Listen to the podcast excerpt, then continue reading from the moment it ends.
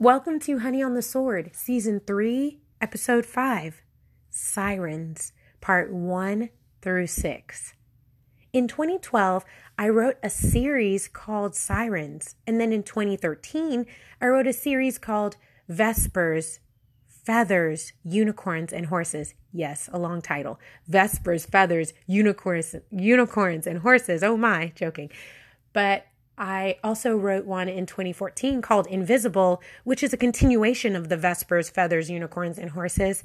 We may have to just call it VFUH to abbreviate that. But all of that to say is, I have to give honor to my friend Paulina in Toronto because she felt prompted to tell me the other day, Marini, like, you should be writing more. You should be writing. This is what I'm getting. Like, and she said it in a more like beautiful way than what I just said.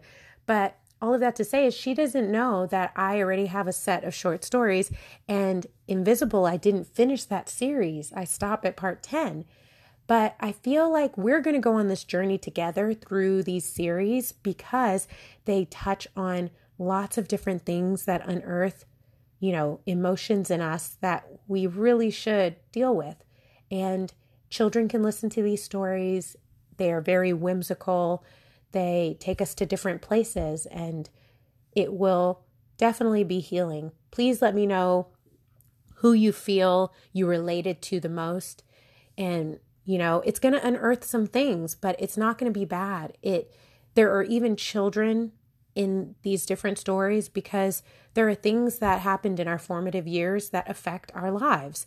And these stories all touch on the mind. They all do because I am such a person that I've always loved cerebral, visceral um, stories that awaken you or unearth things because we we are not robots.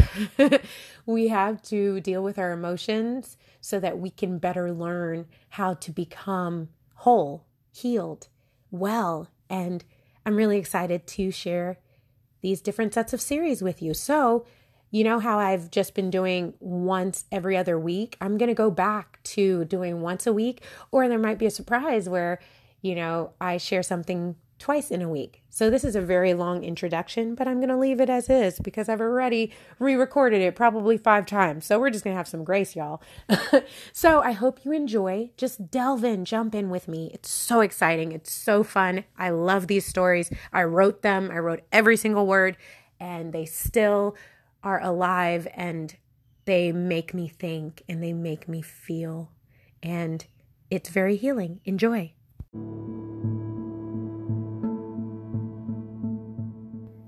Sirens, Part 1 through 6. A man cradles his knees in his arms, pulls them closer to his chest because visceral pain awakens in him. He frantically looks above because the room begins to spin.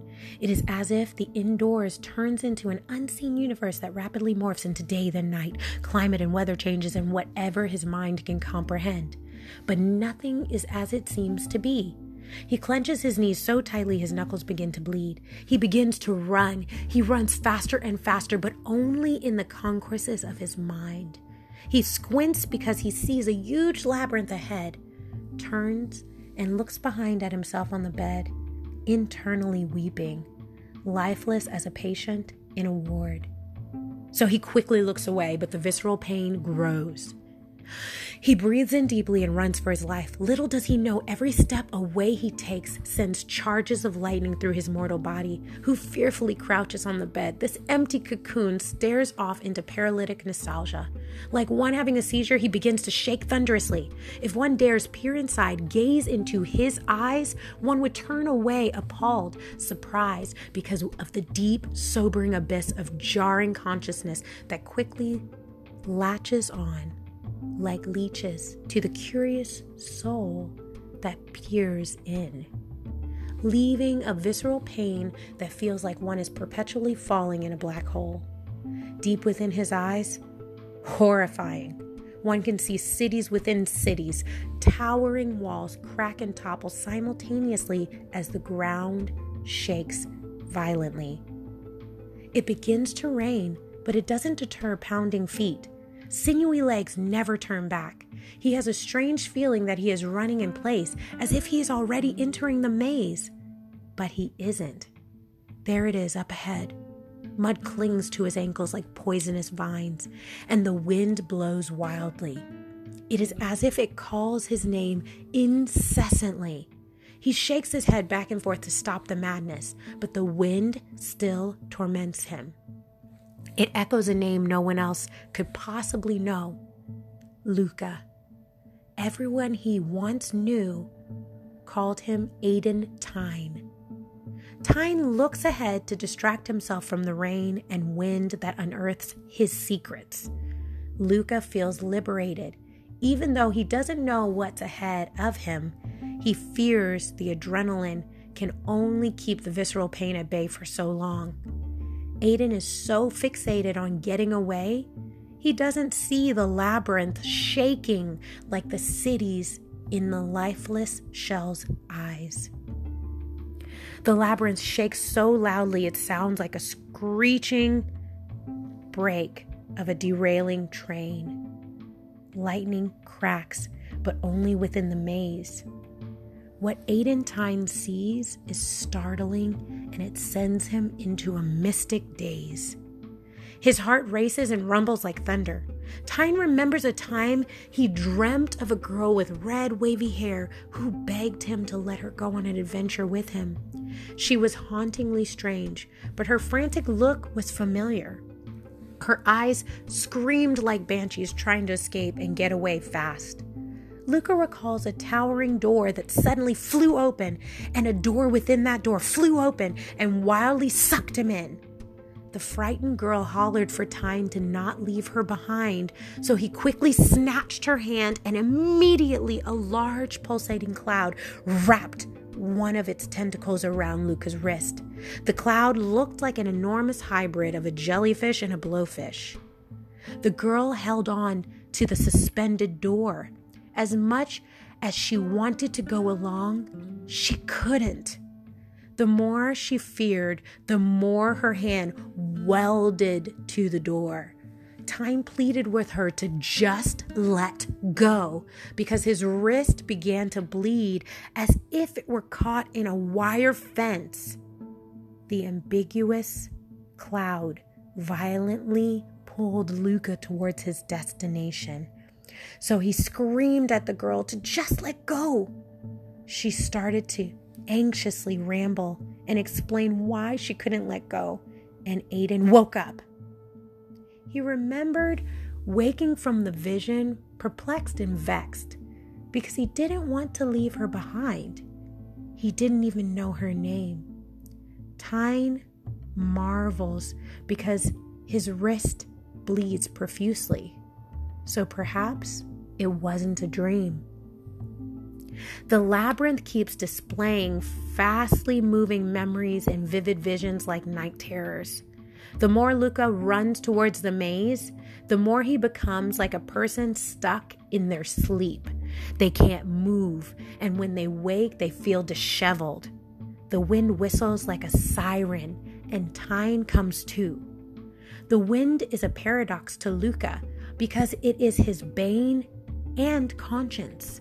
It reminds Aiden of deeply repressed memories, so he hits rewind in his mind and allows them to flood back in, along with the visceral pain. Cold water briskly splashes over Rebecca's face. Fiery red hair and piercing green eyes start stare back at her in a mirror. She wipes her face gently with a crumpled yellow hand towel that hangs next to a burning chocolate cinnamon candle.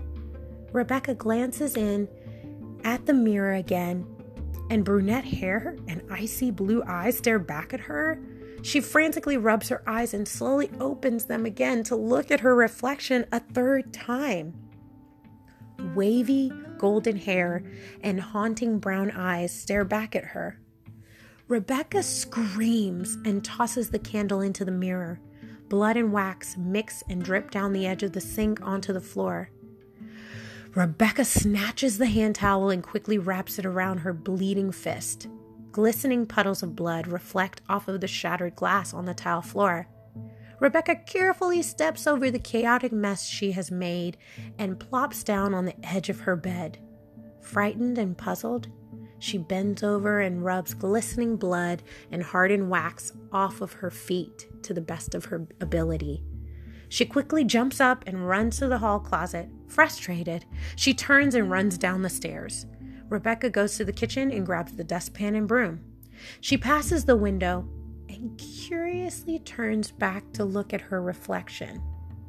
Piercing green eyes, freckles, and fiery red hair look back at her. Rebecca grabs her face, and with a furrowed brow, confusion overwhelmingly floods her mind, and she doesn't realize she has dropped the broom and dustpan. She falls to her knees and looks at her bleeding fist. The crumpled yellow towel must have fallen off. She looks at her feet and quickly back at her hand. There is no blood.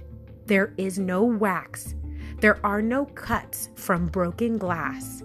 The mirror is flawlessly intact when she goes upstairs. The crumpled yellow hand towel still hangs next to the burning chocolate cinnamon candle. Rebecca quickly runs over and blows out the wick. She wonders if she has lost her mind. She bends over and weeps and weaves her arms and elbows through her legs and knees. Cold water briskly splashes over Rebecca's face, and fiery red hair and piercing green eyes stare.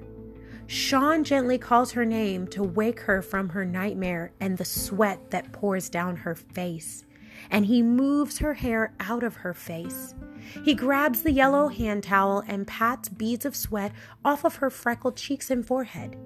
Rebecca abruptly sits straight up and startles Sean, even though she's done it a dozen times. She bends over again, rocks back and forth, and weeps as she weaves her arms through her knees. Sean gently calls her name again with a gaunt stare. Rebecca's eyes pierce through his soul.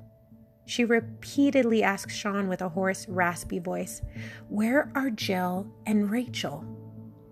He softly runs his fingers through her hair again deeply gazes into her eyes and delicately reminds Rebecca of the gruesome accident that happened seven years ago.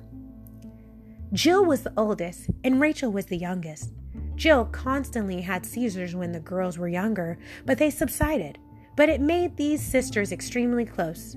Jill and Rachel laughed hysterically one evening in the front seats of a car as Rebecca told quick witted jokes in the back.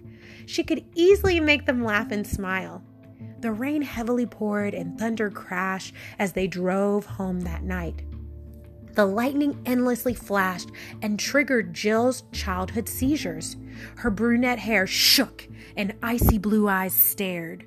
Rachel screamed and grabbed the wheel, and Rebecca urgently leaned forward to help. Rachel's golden hair flew back and forth as the car swerved and a truck violently plowed into Rachel's side and crushed in her door like a crumpled hand towel. The impact jarringly forced Jill's car off the bridge. Rebecca wildly beat and thrust her fist at the window. Blood and broken glass painted the car a glistening, startling red.